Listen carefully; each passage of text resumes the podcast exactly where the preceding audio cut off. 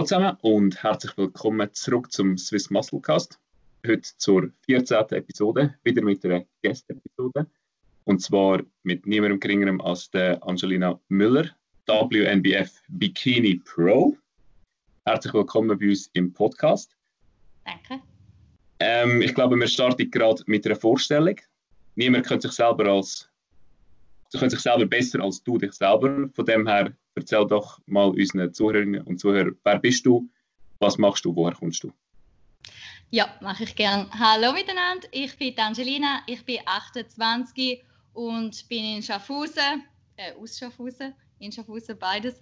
Ähm, ja, ich bin WNBF Pro Bikini seit, ähm, ja, erst seit kurzem, seit dem Herbst 2019, wo ich an der SMBF im die Schweizer Meisterschaft gewonnen habe, in meiner Klasse und dann den Overall-Sieg äh, ja, geholt habe. Ähm, ich bin neben dem, dass ich Athletin bin, arbeite ich normal Vollzeit. Ich bin Marketingmanagerin in einem internationalen Großkonzern. Ähm, schaffe das sehr gerne und finde es mega spannend und ist auch ein Ausgleich halt zu, einem, zu dem Thema Sport, wo schon auch sehr ähm, ja, dominant ist sonst in meinem Leben. Ich ja, trainiere seit ich 22 bin, leider. Ich glaube, wenn ich etwas könnte wählen könnte, was ich könnte anders machen in meinem Leben, dann wäre es definitiv, dass ich viel, viel früher hätte angefangen zu trainieren. Von wegen halt Potenzial und Trainingsalter und Erfahrung. Aber ähm, ja, trotzdem bin ich jetzt heute da, wo ich bin und mit dem bin ich eigentlich ganz happy. Genau. Cool, coole Sache. Wie hast denn du entschieden, mit dem Sport anzufangen? Also, ich sage jetzt, ich sage jetzt vielleicht, wie wir es auch schon aus der Episode von der Belinda gehört haben, ist halt doch eher so, was Gymgängerinnen anbelangt, ich sage, sind es doch eher, oder vielleicht so vor, fünf, sechs Jahren sind es doch die Männer gesehen, die ins Gym gegangen sind. Ich denke, das wandelt sich durchaus immer, immer mehr. Aber was hat dich dazu getrieben, angefangen ins Gym zu gehen? Also bei mir war es auch so gewesen, ich bin ähm, also ich bin ich eigentlich so der Typ gewesen, ich bin so ein bisschen diejenige so ich eigentlich wie die heutige junge Dame, so ein bisschen, ähm, ich bin unzufrieden mit meiner Figur und dann habe ich einfach mal gefunden, ja gut, ich ähm, esse einfach mal brutal Low Carb und ähm, bin eigentlich dann so ein bisschen ein Cardio Bunny geworden, aber nicht mal zuerst im Gym, sondern eigentlich die High. Ich habe angefangen ganz klassisch mit den ähm, Home Workout Videos. Hey, die sind der Shit gewesen, so irgendwie viermal in der Woche, 40 Minuten, die High und habe gefunden, ja, dann sehe ich nachher so aus, wie ich will. Und das war schlussendlich nicht der Fall. Gewesen. Und ich habe mir lange überlegt, zum Anfangen im Gym, es hat mich immer gereizt, aber ich bin mega schüch gewesen und habe auch immer so ein bisschen eigentlich Angst gehabt davor, so, was die anderen über mich denken und so, wenn ich dann gang und das nicht richtig mache und so. Und irgendwann hat dann ein neues Gym bei uns aufgemacht und ich habe gedacht, ah, dort ist eh noch niemand jetzt getraue ich mich. und dann äh, ist es wirklich so gekommen, dann bin ich gegangen und dann habe ich ein Jahr lang ähm, so ein bisschen halt trainiert nach einem Studioplan von denen und habe nach einem Jahr gemerkt, ich bin eigentlich nicht an dem Punkt, wo ich will, also habe mich irgendwie nicht groß verändert und da ist dann auch der Moment gewesen, wo ich eigentlich das erste Mal einen Coach gesucht habe und ähm, dann, ich weiß nicht, ob ihr ihn kennt, den Coach Burak. Ähm, er ist recht lang, hat man ihn recht gut kennt in der, in der Schweizer Szene, mhm. vor allem ähm, Bikini-Athletinnen. Ähm, und dann auf jeden Fall habe ich dann bei ihm angefangen und ja, habe mich dann eigentlich dort das erste Mal genau, mich mit dem Thema ähm, Bühne auseinandergesetzt, weil mich das schon sehr lange gereizt hat. Ja, und dann ist das eigentlich so dann ins Rollen gekommen. Mit ihm habe ich dann auch nach, ja, ich glaube drei Jahren oder so Training, habe ich dann mit ihm meine erste Wettkampfvorbereitung gestartet. Genau. Okay, das, das heißt, du hast dich ähm, an einen Trainer gewandt, aber noch nicht mit der Ambition, gerade auf die Bühne zu gehen, sondern einfach mehr, dass du ein bisschen mehr Struktur hast? Ähm, es ist eigentlich beides gewesen. Also ich bin schon, dort ist das halt, würde ich sagen, so ein bisschen aufgekommen auf äh, Instagram, eigentlich der, der Wandel von Skinny zu so ein bisschen Strong is the new sexy. Und ich habe das eine mega coole Bewegung gefunden, weil ich selber von Natur aus ähm, halt, also ich bin jetzt nicht so der mega androgyne Typ gewesen, und habe das eigentlich mega gut gefunden, den Wandel. Und dann irgendwie, ja, ist das mit dem, mit dem, mit den, ja, auf Instagram eigentlich so gekommen, dass man das gesehen hat, immer mehr die Athletinnen und, und, und Bühne und dass es eigentlich wie, ja, es hat auch so ein bisschen, das Dogma hat sich so ein bisschen geändert in Richtung etwas Positives, oder? Es ist nicht mehr gewesen, Frauen mit Muskeln, sondern Frauen mit Muskeln im positiven Sinn. Ja, und dann eigentlich habe ich mich einerseits eingewendet, eben, weil ich unzufrieden war und andererseits dann schon Hinblick, äh, ja, weil ich gewusst habe, dass er vor allem Athletinnen auch trainiert, dass ich irgendwann auch will auf die Bühne gehen Genau. Und das habe ich dann auch gemacht. ja. Sehr gut. Ähm, was mich vielleicht, oder was sicher noch interessant wäre, was wirst du denn, du hast jetzt von der Bühne geredet und du bist ja schon sehr erfolgreich gewesen. Ähm, was wirst du dein größte Karriere-Highlight bis jetzt bezeichnen, oder als dein größte Karriere-Highlight bis jetzt bezeichnen? Ähm, ich würde definitiv sagen, ist ähm, eigentlich mein, also der Schweizer Meister äh, Titel Sieg bei der SNBF, weil ich bin, eben mein erster Wettkampf war 2017 in London bei der WBFF, weil ja etwas ein ganz anderes, ähm, ja, ganz anderer Verband ist. Es ist völlig, äh, ja, ganz eine andere Stimmung und so, also kannst du überhaupt nicht vergleichen. Mm, und SNBF ist für mich mega cool gewesen, weil ich habe irgendwie mich, ich habe mich so gut vorbereitet auf den Tag. Ich habe so oft das hingeschafft. Ich bin ganz ein anderer Mensch gewesen, wie zwei Jahre vorher bei der WBFF. Einerseits vom Körper her, aber andererseits äh, viel mehr auch noch mental. Also ich habe mich sehr mit dem auseinandergesetzt, so auch, ja, was man mental kann machen, wie man sich an den Ort oder an den Platz bringt, eigentlich, wo man wie will sein und sich ja auf das fokussiert, was man will, so ein bisschen so da mit dem Positive Thinking und so. Und ich habe auch viele Leute, die an die SMBF gekommen sind. Also von mir aus sind es irgendwie, glaube 30 Leute sind gekommen, schlussendlich. und da ist für mich mega gewesen. Also ich habe das Wochenende vorher bin ich schon in, in, dort in, in Egerich gesehen, in Weggis mit meiner besten Freundin. Sie ist mitgekommen und hat alles mit mir eigentlich mitgemacht. Ähm, und dann ja eigentlich der Wettkampftag und so zu wissen, ja, dass sie und die sind alle zusammengesessen, also wirklich von der Bühne eigentlich dann der rechte Block vorne. Das sind, das, alles, das sind alles meine Familie, meine Friends gewesen. und ich habe sie gesehen, weißt die einzelnen Gesichter und so. Und da war mega gewesen. und dann einfach und ich ja, ich habe mich auch so gut gefühlt auf dieser Bühne und auch wo dann so die Einzelpräsentation gekommen ist, ich weiß noch, wo das Lied gelaufen ist, das ist sogar Havana oder so von Orishas und ich so, da ist mein Lied, Mann. und da war mega, gewesen, wirklich. Also ich habe noch, wo wir am Anfang alle zusammen auf die Bühne sind, ich weiß noch, ich habe dort so ähm, eigentlich meine, meine Side-Post probiert und ich habe sie voll verkackt. Und ich habe wirklich so, ich habe so zittert und ich so, oh mein Gott, wenn das nachher so läuft, oh mein Gott.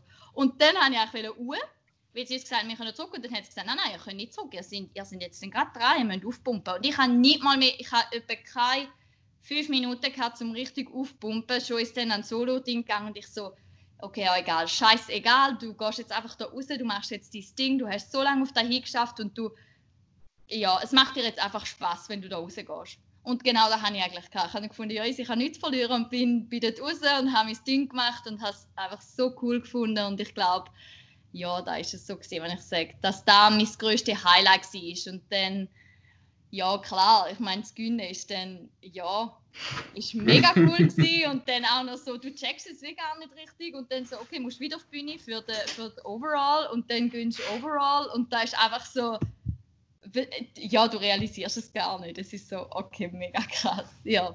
Und darum würde ich sagen, ist es eigentlich ist es die Schweizer Meisterschaft gewesen, ja. Voll.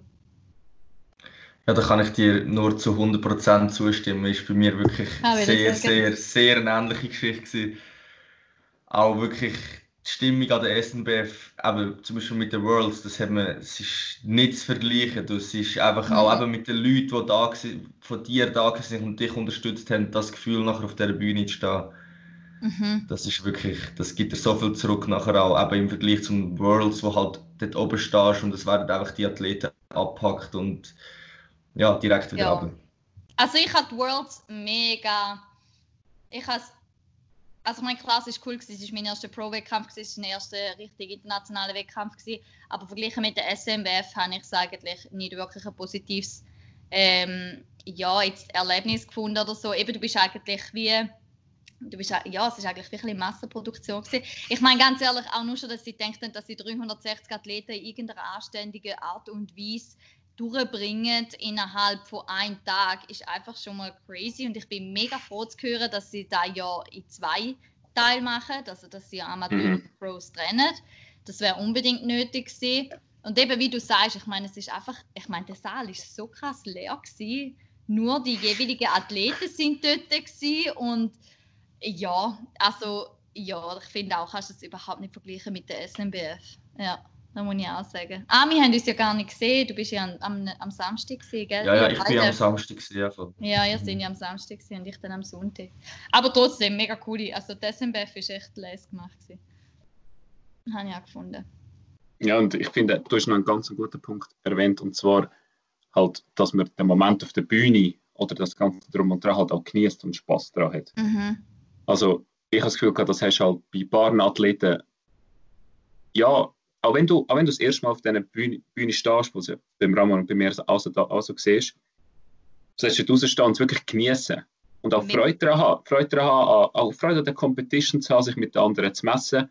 Und es ist halt schade, klar, du siehst Athleten, die sind auch das erste Mal, die sind verunsichert, aber ja, logisch, mir ist gegeneinander, ja, der, mir ist gegeneinander, wir kämpfen für sich selber, ist alles klar.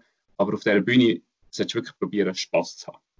Ja, und, und ich finde auch trotzdem, ich finde so, der Teamgeist ist mega wichtig und das ist nicht überall. Also ich meine zum Beispiel an den, an den Worlds, ich weiß nicht, eine, äh, ah, die, die letztes Jahr die Worlds gewonnen hat in unserer Klasse, also in meiner Klasse, ähm, sie ist Italienerin, sie kann nicht wahnsinnig gut Englisch oder so und ich habe gesehen, dass sie ihre Staffel ist völlig verkehrt war. Also man hat die Nummern nicht gesehen, sie war irgendwie auf der mhm. falschen Seite gewesen.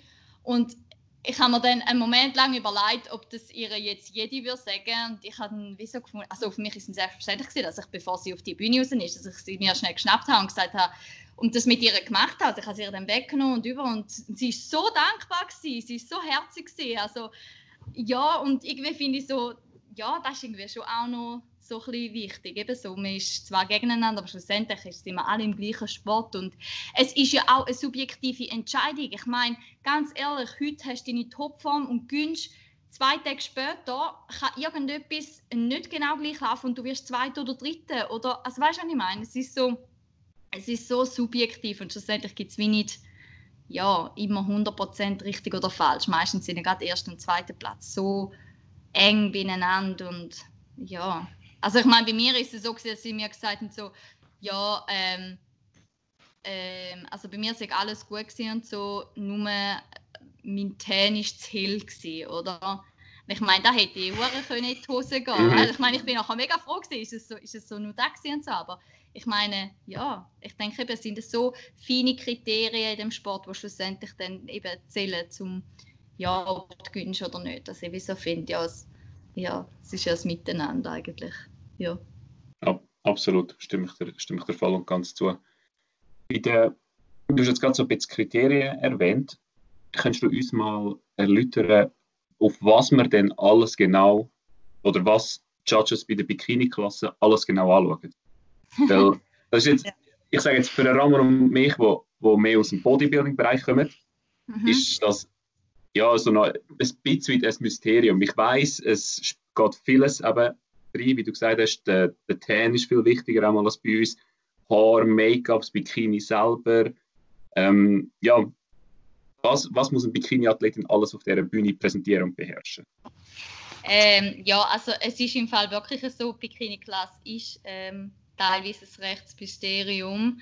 Ähm, es ist auch wie, es gibt nicht so klare Richtlinien dazu wie in anderen Klassen, wie zum Beispiel bei eben Figure oder Fit Body oder so, dort ist es viel klarer definiert.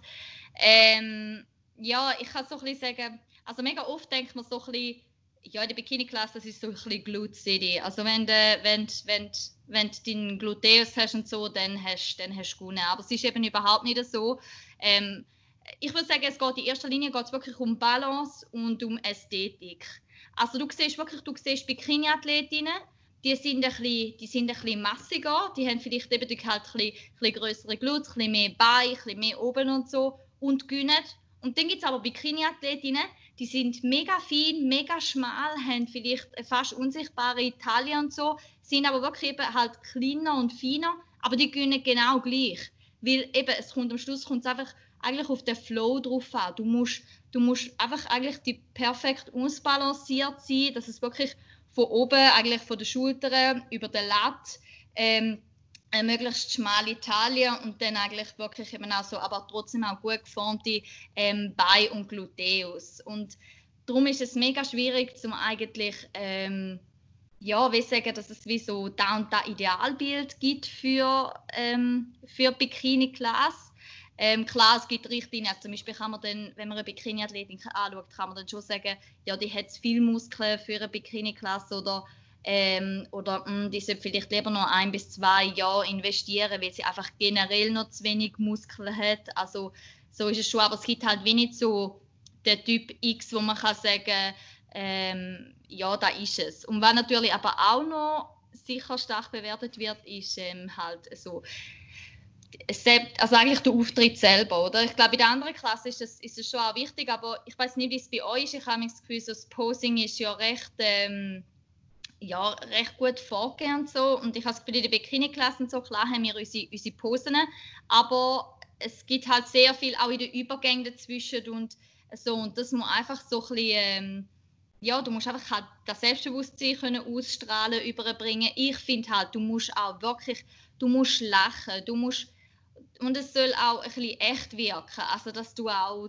das halt ausstrahlt. Das ist schlussendlich deine Ausstrahlung. Du kannst nur so einen tollen Körper haben, wenn du deine, wenn du eine, gesagt, eine scheiß Ausstrahlung hast oder ähm, einfach auch das Posing nicht sitzt, dann wirst du nicht gewinnen. Du kannst den besten Körper haben. Und so, so sind es halt eben, wie du dann noch sagst, klar, eben Hair, Make-up, Haar, äh, Bikini, es sind alles die Komponenten, die schlussendlich dort einspielen. Und ich glaube, da macht es auch so schwierig, zum wie halt da definieren. Aber ich weiß auch nicht, in der, jetzt so halt Miss Olympia, die, die wo im Moment gerade ähm, aktuell ist, Isa Beccini, sie ist eigentlich so recht, ähm, sie wird eigentlich recht als die Perfektion schlechthin betrachtet, weil sie halt wirklich, ja, sie hat einen mega Körper und sie bringt das eigentlich alles mit, also da siehst du auf den Stage-Fotos, sie strahlt irgendwie immer so und das ist so, da was mir gesucht ist, ja.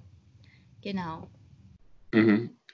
Und bei den Punktbewertungen, mhm. weißt du was, also, aber ich sage jetzt, beim Bodybuilding hast du Prejudging, mhm. zählt mit absolut am meisten, also dort musst du dort Gas geben. Dann hast du deine Posing-Routine, zählt eigentlich praktisch nicht, ist mehr für dich, wenn du so willst, und für deine, für deine Fans, für deine Angehörigen, die können schauen. Und dann hast du das Finale, wo eigentlich meistens schon alles entschieden ist und es vielleicht noch je nachdem ein, zwei Plätze duschen. Mhm. Wie ist das bei Bikini? Ähm, ich glaube, es ist eigentlich gleich, aber bei uns ist es halt so gewesen, du hast, ähm, du hast eigentlich direkt, du hast Solo-Präsentation gehabt. Ich glaube, die ist aber schon auch noch wichtig, aber klar, ich meine, den Schluss wird schon äh, den Schluss wird nachher in den Vergleich zählt. Also da hast du jetzt an der SMBF hast es mega gut gemerkt. Also bei uns in der Klasse haben uns ewig hin und her laufen lassen, hin und her laufen lassen, hintere führen, hintere führen wirklich x-mal und haben geschaut und ähm, ja, dort wird eigentlich, merkst du dann genau, dass es so, jetzt wird es eng, jetzt suchen sie nach Details und ähm, ich glaube, ja, da wird eigentlich dann dort gefällt und schlussendlich glaube ich auch, dass es nachher eigentlich schon relativ, ja, also sicher mal die, äh, einigermaßen Platzierung äh, gefällt ist eigentlich nach dem Prejudging und nachher geht es nur noch um um die genauen Einordnungen. Und, ja. Aber ich kann so lachen, weißt du, du siehst immer wieder, siehst es so, also ich weiß nicht, wie es bei euch ist so, aber ich habe so müssen lachen, wenn ähm, gerade bei den Worlds oder so ist mir das extrem aufgefallen, wobei der SMBF eigentlich auch voll, wo das Prejudging durch war und dann äh, fangen sich an die Athleten fangen da einhauen mit Donuts, ich weiß nicht was. Und ich weiß nicht, weißt, bei Männern finde ich das irgendwie nochmal etwas anderes aber bei uns, ganz ehrlich, du siehst jeden Donut, wenn du so shredded bist und, und so, weißt du, so als Bikini-Athletin bist du ja so dünn und fein und ich hätte es nie gemacht. Also, mir ist das jetzt einfach ein Heiße gewesen, ganz ehrlich. Aber eben, die Entscheidung ist eigentlich gefällt nach dem Prejudging. Ich habe nur irgendwie gefunden, so nein, ich will nachher nicht nur mal auf die Bühne und dann irgendwie, keine Ahnung, hast du seit irgendwie sieben Monaten oder so keinen Donut mehr gegessen und nachher, keine Ahnung, verdreist es irgendwie nicht oder weiß nicht und dann, äh, ja. Aber ich musste so lachen darum. Bei uns ist es, glaube ich, eigentlich gleich. Also, ja, schlussendlich ist der Stein wirklich gefallen nach dem Prejudging. Ja. Was mich jetzt noch würde interessieren, zwar du hast ähm, geredet von einer Mr. Olympia. Ähm, ich meine, im Men's Open Bodybuilding ist ja der Unterschied zwischen Natural Sport und Enhanced, also halt Mr. Olympia riesig, also du kannst das ja eigentlich nicht vergleichen, aber im Bikini darf man ja auch nicht zu muskulös sein. Wie ist denn der Unterschied mhm. jetzt zum Beispiel von einer WNBF zu IFBB? Ist das relativ ähnlich oder ist das auch doch ein Unterschied von der Muskulatur her? Oder kann man das vergleichen? Mm, ist jetzt nur schwierig. Ähm, also ich glaube schon, dass man, ich finde, man sieht schon einen Unterschied. Also halt vor allem auch äh, ähm, halt gerade so die IFBB-Athletinnen, die sind, ich finde, die haben mal ein bisschen mehr Masse in der Regel. Mhm. Und also zumindest jetzt in der, in der Bikini-Klasse, die machen auch sehr viel Wettkämpfe und können die Form halt mega gut halten über Season, Season, Season, Season.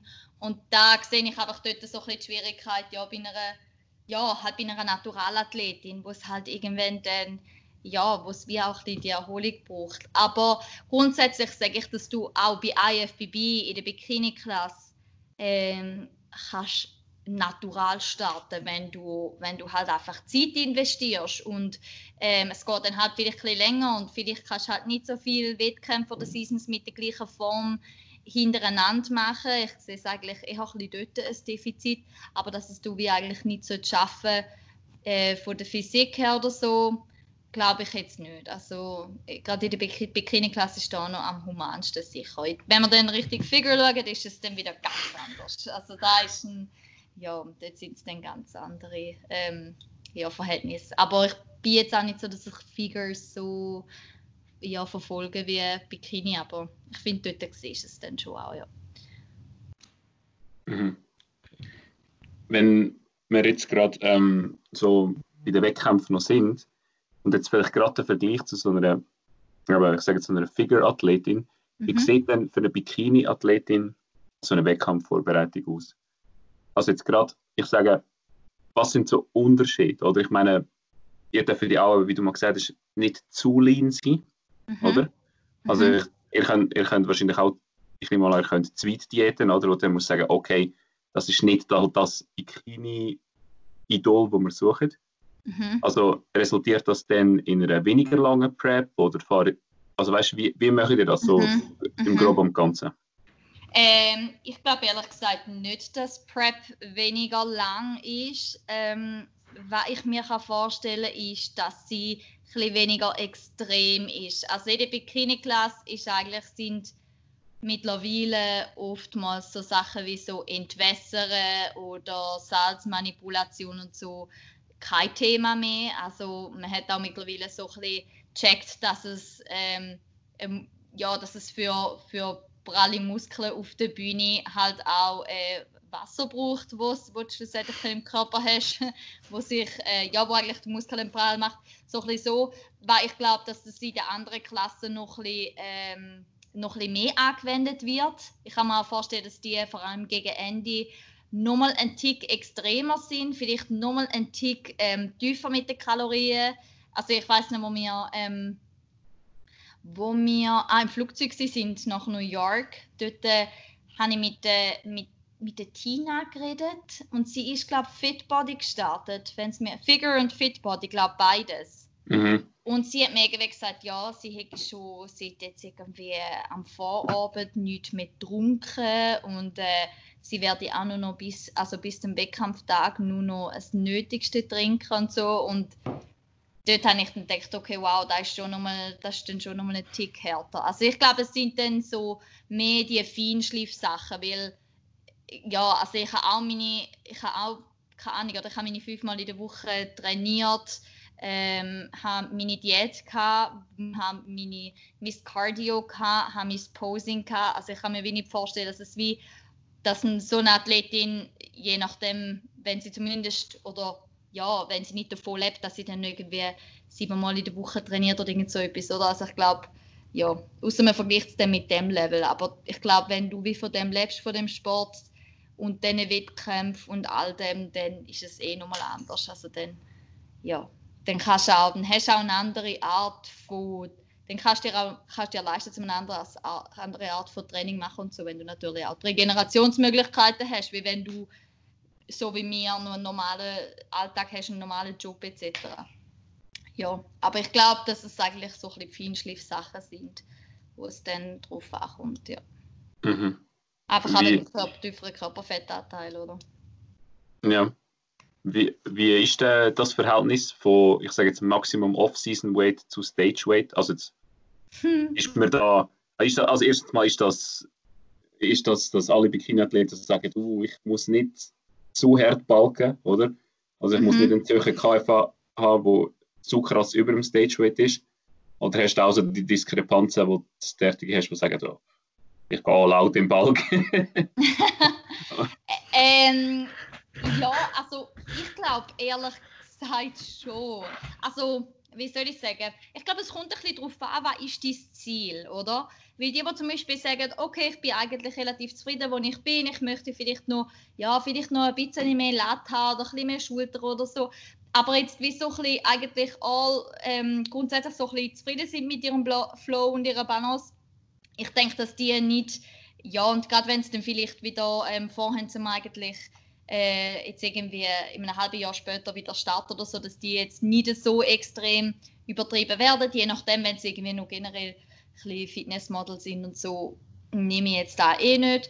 Aber ich glaube, dass es sich trotzdem lohnt, sich invest zum Investieren in den Balk, wenn du noch willst, wenn du willst aufbauen wenn du willst, äh, etwas verändern an deiner Physik. Also mir geht es zumindest so, ich habe ähm, eine Gewichtsschwankung von ungefähr 10 Kilo zwischen dem ja, zwischen Stage Weight und Off-Season und ja, ich finde eigentlich es tönt noch mega viel, aber eigentlich ist es nur so ein Range von normal zu zu Stage Weight, was überhaupt gar nicht normal ist.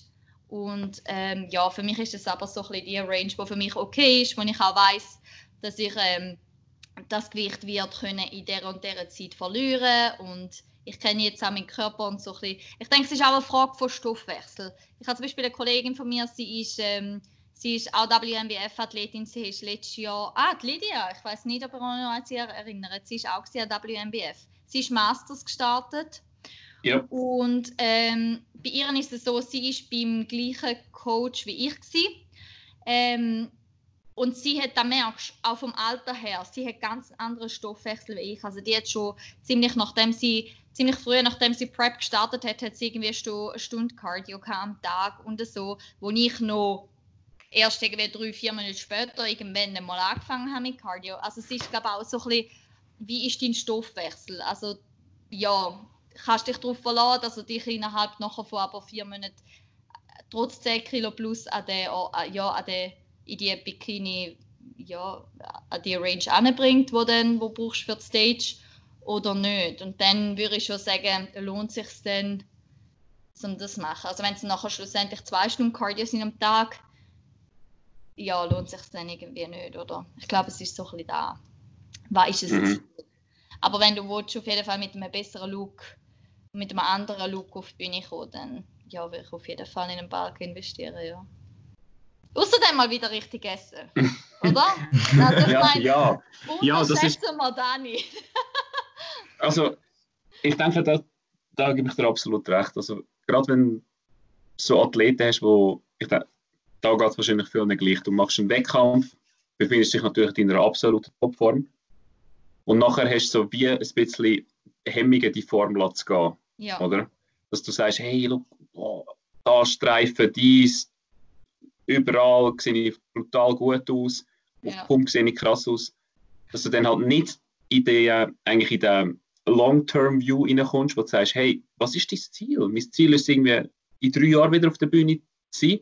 Ja. Und dann hätte ich mal, gerade als, ich sage jetzt als Bodybuilding-Athlet, wo halt doch mit dem Körperfettanteil noch tiefer bist als Bikini, setzt mal erstens aus dieser, ich nenne es jetzt mal Gefahrenzone raus. Mhm. Und halt einfach praktisch nur kannst Gains verlieren oder in dem tiefen mhm, Ja. Setzt ja. mal dort wieder raus. Dann setzt mal negative Effekte von der Prep ein bisschen verlieren. Wie zum Beispiel halt mhm. halt der Food Focus, oder? So Sachen, wenn du Probleme hast mit Pressattacken, oder? Mhm. Und da nützt es halt auch, in eine höhere KFA zu gehen. Und ich ja, denke, da machen sicher viele einen Fehler, die halt sagen, ich will meine Form möglichst gut behalten. Mhm. Ich möchte mhm. genug lean bleiben. Mhm. Und das, ich denke, es ist wie so ein, ein, ein Teufelskreis, Teufelskreis. Oder? Genau, oder? Und dann wundert sie sich, oh, ich habe meine Form nicht so viel verbessert. Oder sagt ja niemand, dass du auf 30% KFA auf musst. Ah, bitte nicht, oder? Mein Gott. bitte nicht, aber, aber doch einfach halt ein bisschen weg von dem Stage und halt gerade auch, ich meine, man muss schon sagen, wenn man, sich, wenn man sich in einer Prep befindet oder kurz davor, hat man ja bis zu einem gewissen Maß eine Essstörung. Ja. Ganz ja. klar. Ganz ja. klar, oder? Ja. Und von dem solltest du auch wieder ein bisschen wegkommen, oder? Also auch vom psychologischen Aspekt her, das vielleicht nicht. Ich meine, wenn du, mhm. den, wenn du den letzten Wettkampf ein Jahr davor hast und dann ein Jahr später immer noch jedes penible Gramm bis dann ein Jahr lang abgewogen hast, ja, ja. ja, ist vielleicht für den Kopf auch nicht gerade das Beste, oder? ja, ja, ja, auf jeden Fall. Also es sind auch es sind auch mega viel, es sind viele Faktoren, die mit dir spielen und wo schlussendlich, ähm, ja, ich glaube, es gibt, es gibt so entweder so zwei Seiten, oder? Die, die irgendwie nicht mehr, die, die nachher ins Binge-Eaten kommen und nicht mehr aus dem rauskommen. Und es gibt halt die andere Seite, eben die, die halt ähm, zu, zu slim bleiben. Ich finde aber manchmal ist es auch mega schwierig zum halt wie einschätzen und dort ist es ein, ich will mich zum Beispiel niemals, gerade nach einem Wettkampf von ähm, von meinem Coach trennen oder, oder ganz weg von einem Coach. Bei mir ist es jetzt in dem Fall, ich bin weggegangen und habe direkt bei einem anderen Coach ähm, angefangen. Aber, und der hat mich auch gerade, du hast mir sogar noch geschrieben, Toni, ich weiß noch, du hast ein Bild von mir oder eine Instagram-Story von mir kommentiert, wo ich irgendwie, ich glaube, etwa drei, vier Wochen oder so nach New York. Und du hast, du hast mir geschrieben, dass ich, du hast mir geschrieben, du bist immer noch viel, viel zu lean dafür, dass du, und ich habe das irgendwie gar nicht so gesehen. weißt du, irgendwie, ja, ist ja so ja. Der, der Brainfuck und ich so denke so, ja, aber ich, halt, ich weiß nicht, das hat mir, da hat mir dort irgendwie, hat mir das noch, ähm, ja, hat mir das noch zu denken gegeben. Und ich habe gedacht, ja, das hat mich dann noch ein bisschen beschäftigt. Da weiß ich noch, weil ich dachte, also, mh, ja, gut, das stimmt eigentlich. Und mein, mein, mein Coach hat dann auch gerade direkt meine Kalorien voll gepusht. Also der hat mir dann im, nicht mal nur wöchentlich, sondern manchmal alle drei Tage, hat er, wenn er nicht zugenommen hat oder so, hat er mir, hat er mir hochgeschraubt und so. Ja, bin eigentlich mhm. schnell hochgekommen. Ich glaube, da braucht man einfach auch, weil, also ich meine, oder außer, außer ich glaube, ja, außer du bist so, so erfahren und so weitsichtig, dass es du wie kannst, aber sonst, ich glaube, es ist immer gut, um jemand anders zu haben, der dir wie nur einen, einen Blickwinkel von außen gibt, oder? Egal, ob das jetzt mit einem Coach ist oder ihr, was wir das Zweite gemacht haben. Ich glaube, ja. Hauptsache, du hast wie noch jemanden, der dich von außen anschauen kann und weil du bist einfach nicht subjektiv mit dir selber, es ist so. Äh, nicht objektiv, genau. Ja, absolut. Ja. Also, wenn wir, der Rahmen und ich jetzt in den Druck schauen, wenn wir, schauen wir Bilder von uns im August ja, an und wir haben dort gedacht so, Du siehst es ja. wie ein Magel. Ich, ey. Ja, ich weiß. Ich weiß. also mein Gesicht ist so richtig schlimm gesehen. Mhm. Also das das, du hast, es haben Leute gedacht in der Nähe vom Fitness, dass der Toni wirklich todkrank ist. Also dass ihm wirklich nicht gut geht. Weil es, er ja, hat ja. wirklich, sein Gesicht hat ausgesehen wie ein Skelett. Und wir sind, es ist halt zum Beispiel eben, das ist auch wahrscheinlich ein Fehler von uns zwei, von der Prep 2019 wir sind beide in dieser Diät drin. Wenn wir Bilder anschauen, Toni hat besser gesehen, ausgesehen im Anfang September als an der SNBF, weil er dort eigentlich schon ready war. Aber wir haben einfach zu weit gepusht. Wir haben zu okay. tief diätet. Wir sind im August schon. Ja, also ja, wir haben im August schon Streifen auf dem Arsch gehabt. Oh wow! Also, okay, ja. ja. ja, ja, ich weiß. Halt, da braucht man die objektive Sicht. Und ja. ich habe zum Beispiel auch nachher brutal Mühe gehabt, also ich glaube, Toni, dir ist es eigentlich nicht so, also dir ist es eigentlich relativ gut gegangen mit nachher wieder loslassen von dem mhm. Körper. Aber ich habe also wirklich bis vor einigen Monaten oder sogar jetzt manchmal noch einfach auch das, du musst dein Mindset auch einfach wieder verändern, dass Steps zum Beispiel nicht wieder etwas positiv sind oder dass du einfach so, ich bin immer noch so ein bisschen dem Mindset in gewesen, shredded zu werden. Mhm. Und ich denke, da wäre es halt wirklich gut, oder ist sicher gut, wenn man jemanden an der Seite hat, der einem auch hilft. Oder eben der Toni mir sagt, ey, du bist zu lean, iss mhm. mehr. Mhm. Mhm. Mhm. Ja, weil eben du kannst es einfach selber irgendwann... Ja. Ich, eben, ich meine, es ist ganz ehrlich, der ganze Diät-Ding, es ist kompletter Brainfuck. Und du musst es auch, also es muss auch so sein, weil ich glaube, sonst bist du nie 100% drin und kannst 100% ähm, ja, irgendwie auch da aufbringen, dass du, ich meine, du musst irgendwie nur in dem Ding inne sein, um das können so, so durchziehen, um wirklich können, ich meine, ganz ehrlich, es ist eine mega, auch eine mega asoziale Sache für alle, für Familie, für Freunde. Kann jeder froh sein, wenn er nachher noch in einer Beziehung ist. Nein, aber weißt du, was ich meine? Also, es ist, es ist ein mega, es ist ein mega Strapaz und dass du das aber auch so durchziehst. Weil ich glaube nicht, dass, dass man wie von Natur aus so ist, aber dass man das auch durchzieht äh, ja, da braucht es irgendwie auch so, da, dass du das kannst, wie so den Schalter umlegen, aber du musst... Ja, da, man kommt in diesen Modus. Also du wenn, man das jetzt, also wenn ich mir jetzt müsste vorstellen, einen Tag von der Prep durchzuziehen, irgendwie mit 1400 Kalorien, 20.000 Steps, Training oh, am Abend am 8. keine Ahnung, das ist für mich jetzt unvorstellbar, wenn ich einfach am Morgen aufgestanden bin und für nichts eine Stunde lang rumlaufen. Und zwar jeden Tag. Und am Abend nochmal aufs Laufband gegangen bin und auf dem Laufband 10.000 Schritte gesammelt. Ich meine, Gell, das, das wäre mir jetzt einfach nur zu blöd. Also ich kann ja. mir das nicht vorstellen, wenn ich das, ja. wenn ich das geschafft habe, Tag ja. für Tag. Und da kommt, das ist einfach der Schalter, wo irgendwann, aber es ist sicher auch gefährlich und man ist auf eine gewisse Art auch ein bisschen neurotisch wahrscheinlich schon fast. Ich glaube schon, ja. Aber man muss fast dort rein, weil man es sonst einfach nicht durchbringt. Ja, ja, ich finde aber, wenn ich auch so ein gemerkt habe, so, das ist aber für mich jetzt wirklich, wo ich gemerkt habe, so in denen, da hat es einen Unterschied gegeben, so in zwei Preps, ist aber so, ich weiß nicht, wie es euch geht, aber man fängt an, ähm, man, man, fühlt sich manchmal auch halt nicht so verstanden von den Leuten rundherum. Und dann, es, also es, wenn man nicht aufpasst, dann kann es auch schnell passieren, dass man wie so anfängt, wirklich jemanden ausschliessen wo halt wie nicht in dem Diät-Ding ist. Also das wie so, vielleicht verlierst du auch wie so ein bisschen Geduld dafür oder ja, und du musst dich halt immer dann wieder daran erinnern, so, hey, das ist nur, es ist nur temporär, du kommst irgendwann aus dem wie wieder raus. Und in dem Moment kannst du es dir wie gar nicht vorstellen. Und ich finde, erst wenn du dann wieder aus dem Ganzen draußen bist, schaust du zurück und denkst so, fuck, weißt du, irgendwie, ja, das ist eben mega krass, ja. du, du aber auch fähig bist in dieser Zeit. Also ich meine, es würde auch nicht jeder würde es machen oder will machen oder durchhalten oder so. Also es ist schon, ja, und ich denke, es ist das Ganze rundum. Also ja, schlussendlich auch eben dort nicht gehen, dort nicht gehen. Kann ich meine Food mitbringen? Wenn nicht, ja, okay, sorry, dann mh, hm, ist halt keine Option. Oder? Es ist, es ist, ja, oder? Also, es ist irgendwie, aber es ist so, ich finde es trotzdem noch cool, wie auch die Leute sich verändern, weißt du, so von Prep zu Prep. Also beim ersten Mal ist es halt wirklich so, so ja, niemand versteht es richtig und so. Und also, das Mami macht sich ja sowieso die Sorgen ever, dass, also, dass ihre Tochter komplett verhungert. Und ist es schon fast Magersucht, oder? Weißt du, so. Und dann beim zweiten Mal merkst du wirklich so, die Leute, sie wissen ja, wieso du kommst auch wieder aus dem Haus und dann nehmen sie es auch viel easier. Also, ja, gerade, ich denke jetzt auch so, irgendwie der Partner oder so, ist sicher auch nicht immer einfach. Also, ja, musst es halt, ja, wenn du da musst mitmachen dann musst du sicher, musst auch sehr selbstständig sein und ja, ich werde es auch einfach akzeptieren, sonst, ja, wird schwierig. Aber ich finde es mega herzig, Ramon, dass du amigs, wenn du nicht hast können schlafen, dass du aufgestanden bist und dann deiner Freundin zum Morgen gemacht hast. ich, ich glaube, du hast in einem Podcast mal gesagt oder so. Ja. So, ja, mir hat es halt, ich meine jetzt, ich muss ganz ehrlich sagen, dass so am Morgen um 6 Uhr aufstehen und irgendwie in die Bäckerei laufen und zum Morgen holen, das, ja, das braucht die rechte Überwindung, aber dort ist das so.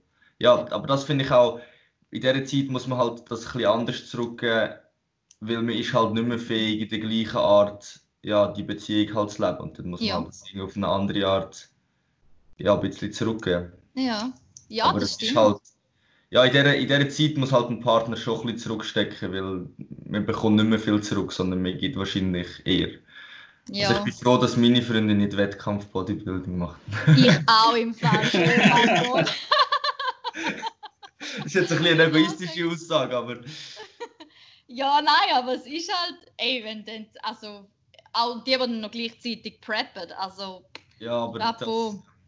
Aber ich weiß noch, wo mein Freund hat irgendwie, ich habe immer gesagt, ja, du kannst, du kannst du kannst dir Essen halbstellen und so Pizza und so bis einen Monat vor dem Wettkampf, dann ist fertig. Und dann wirklich, wenn ich, wenn ich dem letzten Monat oder so, er mir angerufen und hat gesagt, ja Schatz, also ich und der Kollege würden gerne zu uns heimkommen und Pizza bestellen, ist okay? Und ich so, nein, nein, es tut mir leid, aber da liegt jetzt einfach nicht drin. Ihr könnt Pizza bestellen, aber ihr müsst sie bei ihm die essen.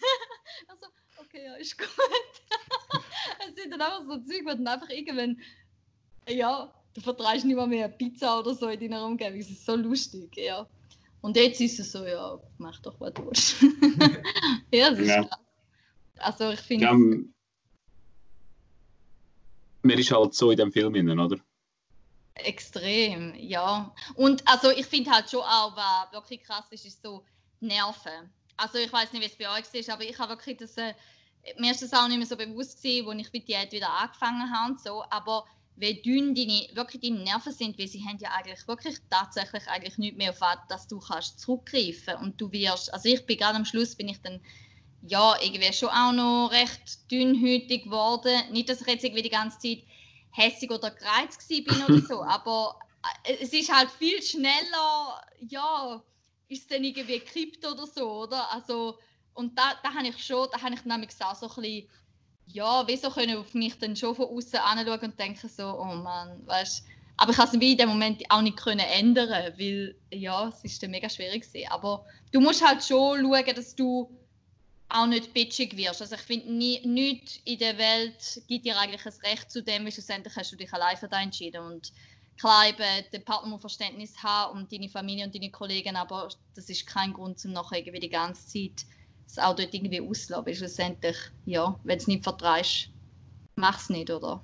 Und das ist sicher auch ein Aspekt, wo man dann trotzdem muss schauen dass man nicht, ja, nicht übertreibt.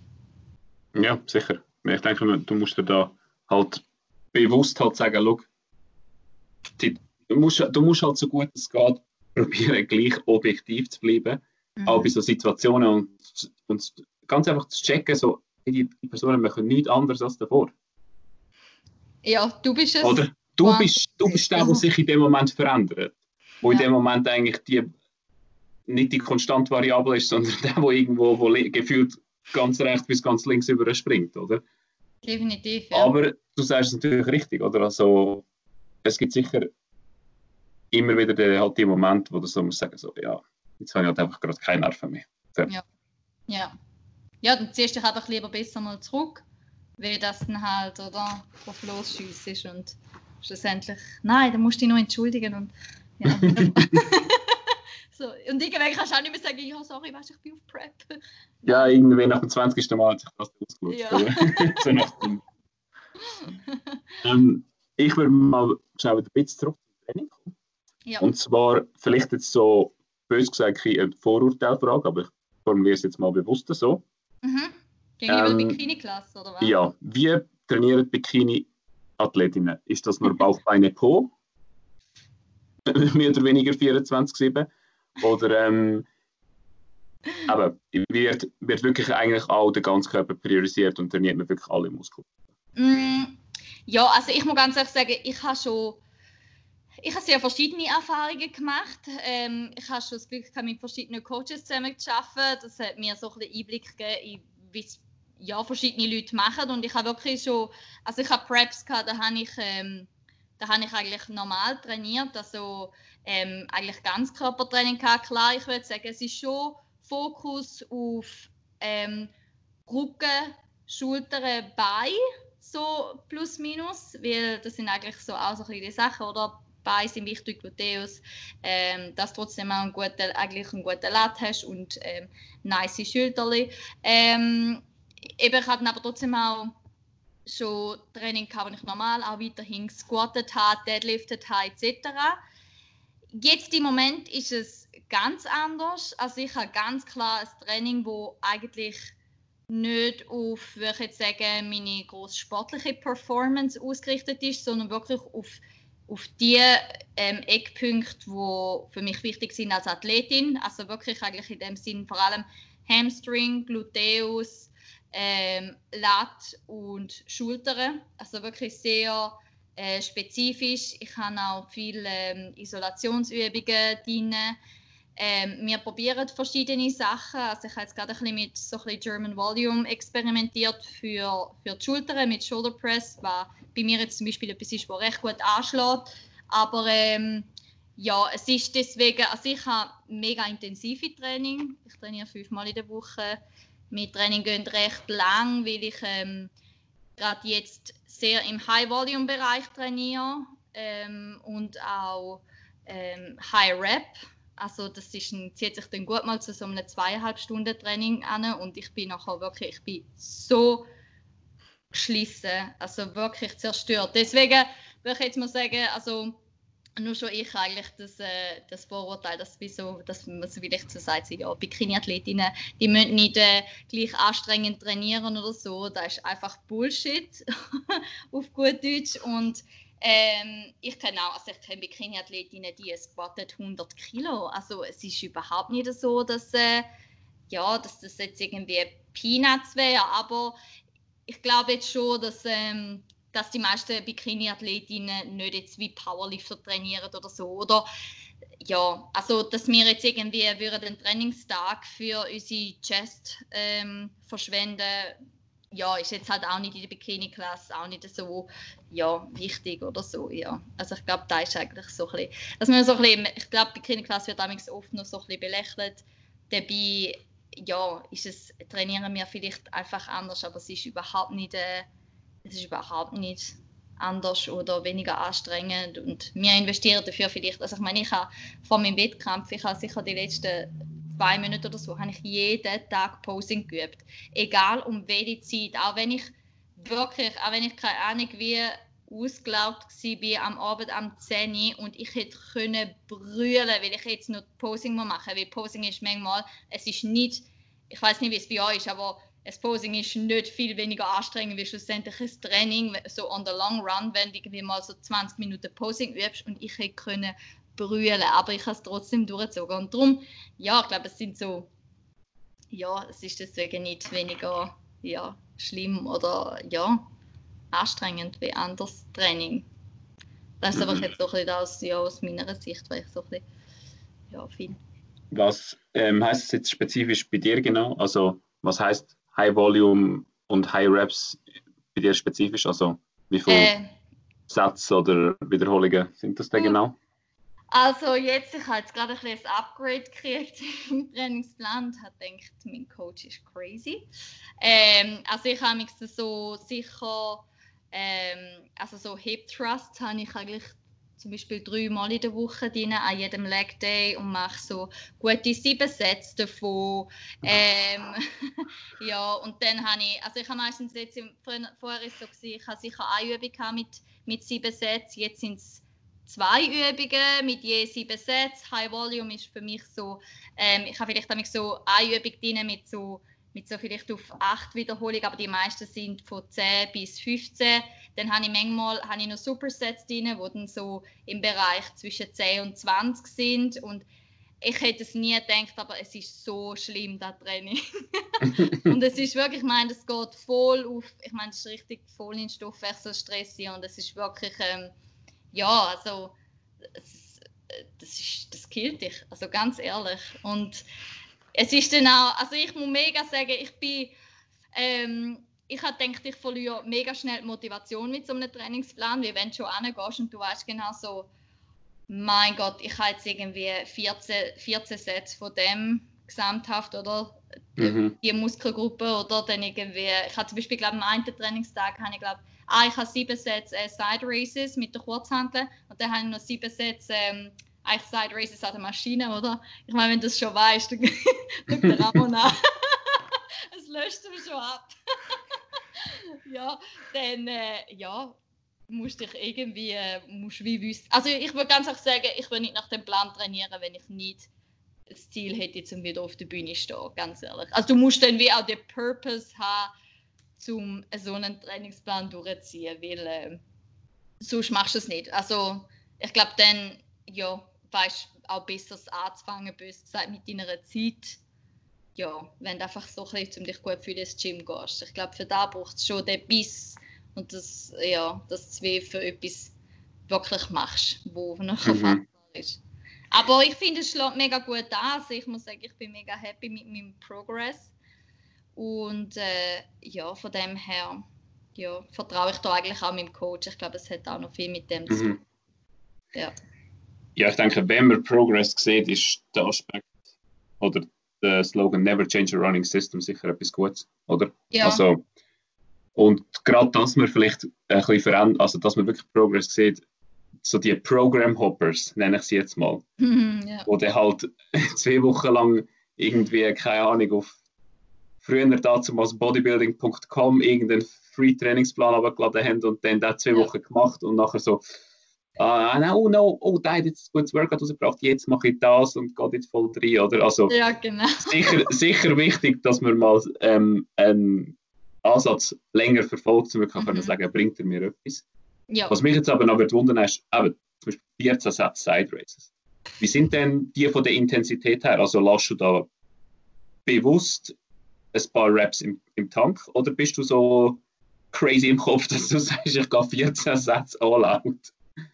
Ähm, es kommt ein bisschen darauf an. Also ich habe ähm, ich Übungen, wo, wo, dann, wo wirklich auf AM Rap laufen, mhm. wo dann eigentlich wirklich jedes Mal wirklich kämpfst am Schluss. Aber bei den meisten ist es nicht so. Und dann schaue ich schon, dass ich, ähm, also ich schaue, dass ich eigentlich bei den, bei den letzten äh, sicher zwei bis drei Sätze wirklich das Muskelversagen angegangen. Und also wenn du mich im Gym siehst, du willst nicht mit mir reden, weil ich sehe wirklich, also ich sehe dann auch so aus, wie ich mich fühle. Also weißt ich bin dann wirklich komplett, ich bin dann destroyed, aber ich ziehe es durch. Aber ich probiere eigentlich schon meine Kraft einzuteilen, weil ganz ehrlich, wenn du bei sieben Sätzen jedes Mal als Muskel, also ich weiß nicht, wie weit das ich dann ehrlich gesagt will kommen, ohne dass ich weiß nicht, wie lange Pause hätte dazwischen. Und da musst du dann irgendwann ja auch einteilen. Also ich glaube, es geht, wenn du so trainierst, geht es dann ähm, auch recht darum, deine Kraft eigentlich einzuteilen, aber dich trotzdem nicht zu unterschätzen. Und ja, also ich, ich, bei mir ist es jetzt lieber mal so, ich, lieber überschätze ich mich und muss dann halt ein bisschen runtergehen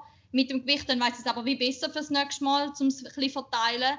Wie dass ich, ich finde, es gibt nichts Schlimmeres, wie dass ich irgendwie merke, so, ja, das ist jetzt eigentlich noch easy gewesen. Also dann lasse ich einfach auch einen Satz nicht gelten, oder? Und dann fange ich halt wie nochmal, ja, ich bin ein bisschen mehr so. Aber ähm, ja, du musst es schon, ein, du musst es schon einschätzen. Also ich finde so, bei, wenn du vielleicht drei, vier, drei, vier Sätze oder so, dann kannst du das gut machen. Ähm, aber über sieben Sätze kannst du es dann einfach auch nicht halten von der Qualität her, wenn du jedes Mal wirst. Also ja, das ist dann schwierig. Aber es sind ja auch, ich denke, es ist trotzdem einfacher, weißt, wenn es Isolationsübungen sind, weil ähm, dann bist du ja auch wie schneller wieder erholt, wie wenn man mhm. jetzt wo irgendwie sieben Sätze schwere Squats redet oder so, dann ja, ich glaube, da ist dann schon nochmal anders. Also brauchst du auch kürzere Pausen. Ja, ich denke, das macht absolut Sinn.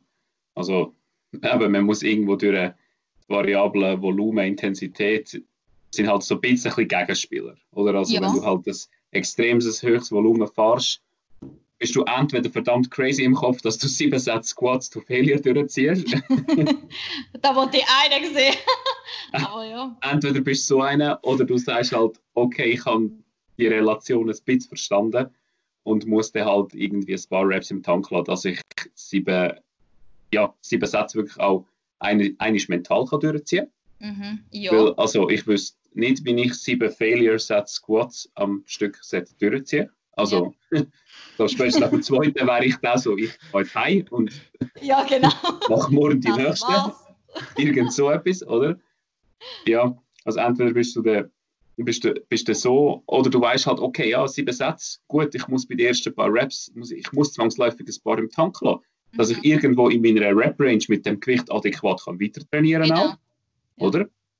Und das ist dann mehr so, du suchst halt so, ja, machst dann den Satz und weißt, okay, ich habe zwei, drei Reps im Tank, weiß aber, das hat einen gewissen Stimulus produziert und über die ganzen sieben Sätze her, ja, kommst du wirklich ein, produzierst du einen sehr, sehr guten Stimulus, oder? Mhm. Hingegen, wenn du dann halt einer bist, wo jetzt sagt, okay, ich mache ja Minimum zwei Sätze, aber geht nicht wirklich all out. Mhm. Dann, ja, wenn du dann zwei Sätze machst und jeweils vielleicht vier, fünf Rap im Tank lässt, ja, hast du halt vielleicht nicht so einen guten Stimulus kreiert, oder? Nein, definitiv nicht. Ja, und, und du sagst es aber auch richtig, oder? Auch bei sieben Sätzen. Ich meine, du musst halt schon adäquat näher am Muskelversagen trainieren. Das heißt, sich ja. einschätzen zu lernen, ist extrem ein schwieriger und langfristiger Prozess. Oder? Also gerade ja. für einen Anfänger, ich denke, ist das extrem schwierig können zu sagen, wenn du mit Reps in Reserve schaffst als ja. relatives Intensitätsmaß, dem das sagen, ja, am besten, am besten sagst du mal, geh mal zum Muskelversagen, dann weißt du, wie es sich anfühlt. Genau, ja. Ja, und, dann, ja, und dann beim nächsten Training gang bitte nochmal, weil das letzte Mal war nicht Muskelversagen gesehen. du hast nicht gedacht. also ja. gebe, ich dir, gebe ich dir absolut recht und finde das äh, sehr gut von dir beschrieben, dass du, aber trotz, trotzdem, dass du 14 Sätze hast, dass du halt irgendwie wie so deine, deine Kapazitäten halt entsprechend musst aufteilen, oder? Ja, du musst sie einplanen. Ich denke, das, eben, das hat viel mit Erfahrung zu tun. Ich meine, ich trainiere jetzt doch schon genug lang, dass ich mich wie auch selber irgendwie kenne und kann einschätzen und ich meine, manchmal musst du halt auch realistisch sein, manchmal hast du einen Tag, da läuft es mega gut und dann äh, hast du einen hohen Run und dann manchmal gibt es einfach Tage, wo irgendwie so ja, was einfach nicht so läuft und auch dann musst du irgendwie können adäquat, also ja, ja, das halt einfach einschätzen und einteilen. Aber ich finde auch der mentale Aspekt ist, ähm, ist extrem, also das ist, äh, ja, und ich finde, es ist halt auch etwas anderes, oder du merkst genau so, wenn es die letzten zwei Sätze sind, dann bist du nochmal anders dahinter und so, auch wenn auch du sagst, okay, ich gehe jetzt wirklich till failure. Also ich schaffe zum Beispiel auch noch recht ähm, mit Intensitätstechniken. Das äh, finde ich etwas, was sich für mich jetzt mega bewährt mit, meinem, mit meiner Art Training. Also zum Beispiel ganze Sachen wie halt ähm, ja, Drop Sets oder Rest Pause Sets und so. Mhm. Und ja, das äh, mit, ja, das ist für mich eigentlich recht erfolgreich, dass ich dann wie kann sagen so ich hole dann wirklich das absolut Maximale dann nur so raus und ja, also ich habe so ein mit dem so ein das System für mich gefunden, wo, wo für mich auch passt und ja. Aber eben, gehört auch ein bisschen Erfahrung dazu und sich selber kennen und wissen, wo man steht. Ja, auf jeden Fall. Mhm, mhm. Was würdest du, kommt mir jetzt gerade so spontan in was würdest du dir ähm, an jemandem empfehlen, der sagt, okay, ich bin mal interessiert auf eine Bikini, also als Bikini-Athletin auf der Bühne zu sein, aber habe jetzt noch nicht große Erfahrung im Gym etc. etc. Was würdest du, wie würdest, also ja, wie würdest du sagen, aus einer Perspektive von einem Coach mit so einer Person umgehen? Ich, wie würdest du anfangen etc.? Hm.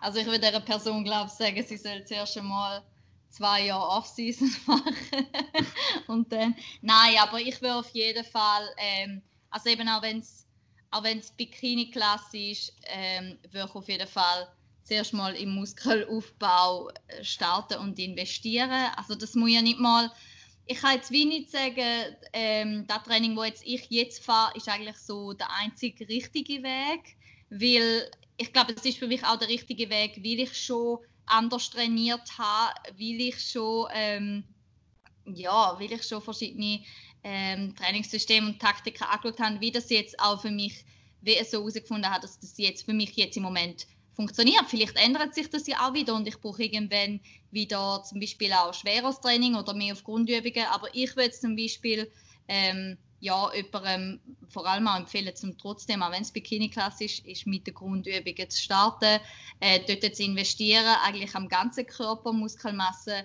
ähm, aufbauen und das funktioniert für mich nach wie vor eigentlich gut mit, mit, mit schwerem Training und äh, ja, ich finde, dass man auch so ein bisschen da reinkommt und dann aber ganz klar, wenn du eben schon weißt, ja, du willst Bikini-Klasse machen und das vielleicht auch so ein bisschen, äh, je nachdem die genetischen Voraussetzungen für da ähm, ja, dass du zum Beispiel jetzt eher fein bist und so und nicht unbedingt so aufbauen, dass du jemals in die Physikklasse passen oder so, dann würde ich aber auf jeden Fall sagen, dass man wie von Anfang an schon den Fokus legt auf die, ähm, ja, halt eben, dass du sagst, okay, wir bauen sicher bewusst die Schulter auf, sicher auch schauen, dass du einen guten Rücken hast, eben einen guten Lat, weil halt Lat Spread hast auf die Seite und dann auf jeden Fall Gluteus und Hamstrings, dass man so die, aber ich würde bei einem Anfänger auf trotzdem das Overall-System setzen, dass ähm, den ganzen Körper aufbaut. Und auf jeden Fall mir auch Zeit nehmen für das. Ich finde, ja, ich ja, würde jedem jetzt ein bis zwei Jahre trotzdem ähm, ja, Zeit geben, um das zu investieren und auch aufbauen und auch von den Kalorien her. Also ich meine, ich sehe mega viele Leute, die jetzt gerade Girls kommen zu mir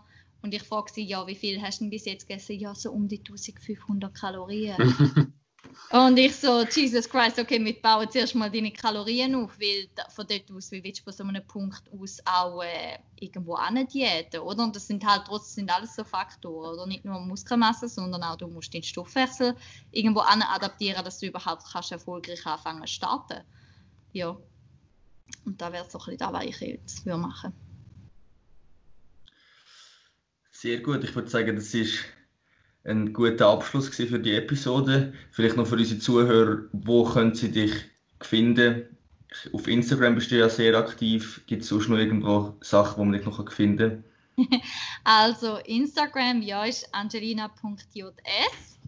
Dann habe ich eigentlich YouTube. Ich habe leider nicht mehr so viel Zeit dafür jetzt im Moment, aber es ist etwas, was ich mir vorgenommen habe, um wieder mehr zu machen. Ähm, dort ist es angelina.jasmin. Und dann habe ich seit kurzem eine Website, wo ajscoaching.com heißt. Und dort auch. Genau, das sind eigentlich so ein bisschen meine drei Stammbeine, wenn es um das geht. Sehr gut. Sehr Wir werden gut. sicher alles unter da verlinken, ja. dass unsere Zuhörer und Zuhörer das auch alles findet. Und ja, ich kann wirklich nur auch nochmal hier einen Appell rausgeben, wenn jemand interessiert ist, mal Bikini zu starten einfach mal ungeniert auf die Angelina zugehen und mit ihr mal ja, vielleicht das erste Gespräch suchen, dass sie doch nun halt auch sehr gute Erfahrungen hat. Auch wie sie gesagt hat, erste Pro-Wettkämpfe gemacht hat. Also top, kann man wirklich nur sagen, kann man sagen. Ja, dann würde ich auch sagen, danke viel, viel mal, dass du da bist. Danke noch. Mit uns da ein bisschen über deine Trainingskarriere zu reden, wie das du trainierst, über deine Wettkämpfe ja, gewisse Sachen haben wir uns definitiv auch selber ähm, wieder ein bisschen gesehen, so wieder ein bisschen zurück in, in das Prep-Feeling zurückversetzt, oder? ja. ja, genau, gut. Also, dann würde ich sagen, merci vielmals fürs Zuhören und bis zum nächsten Mal. Tschüss zusammen.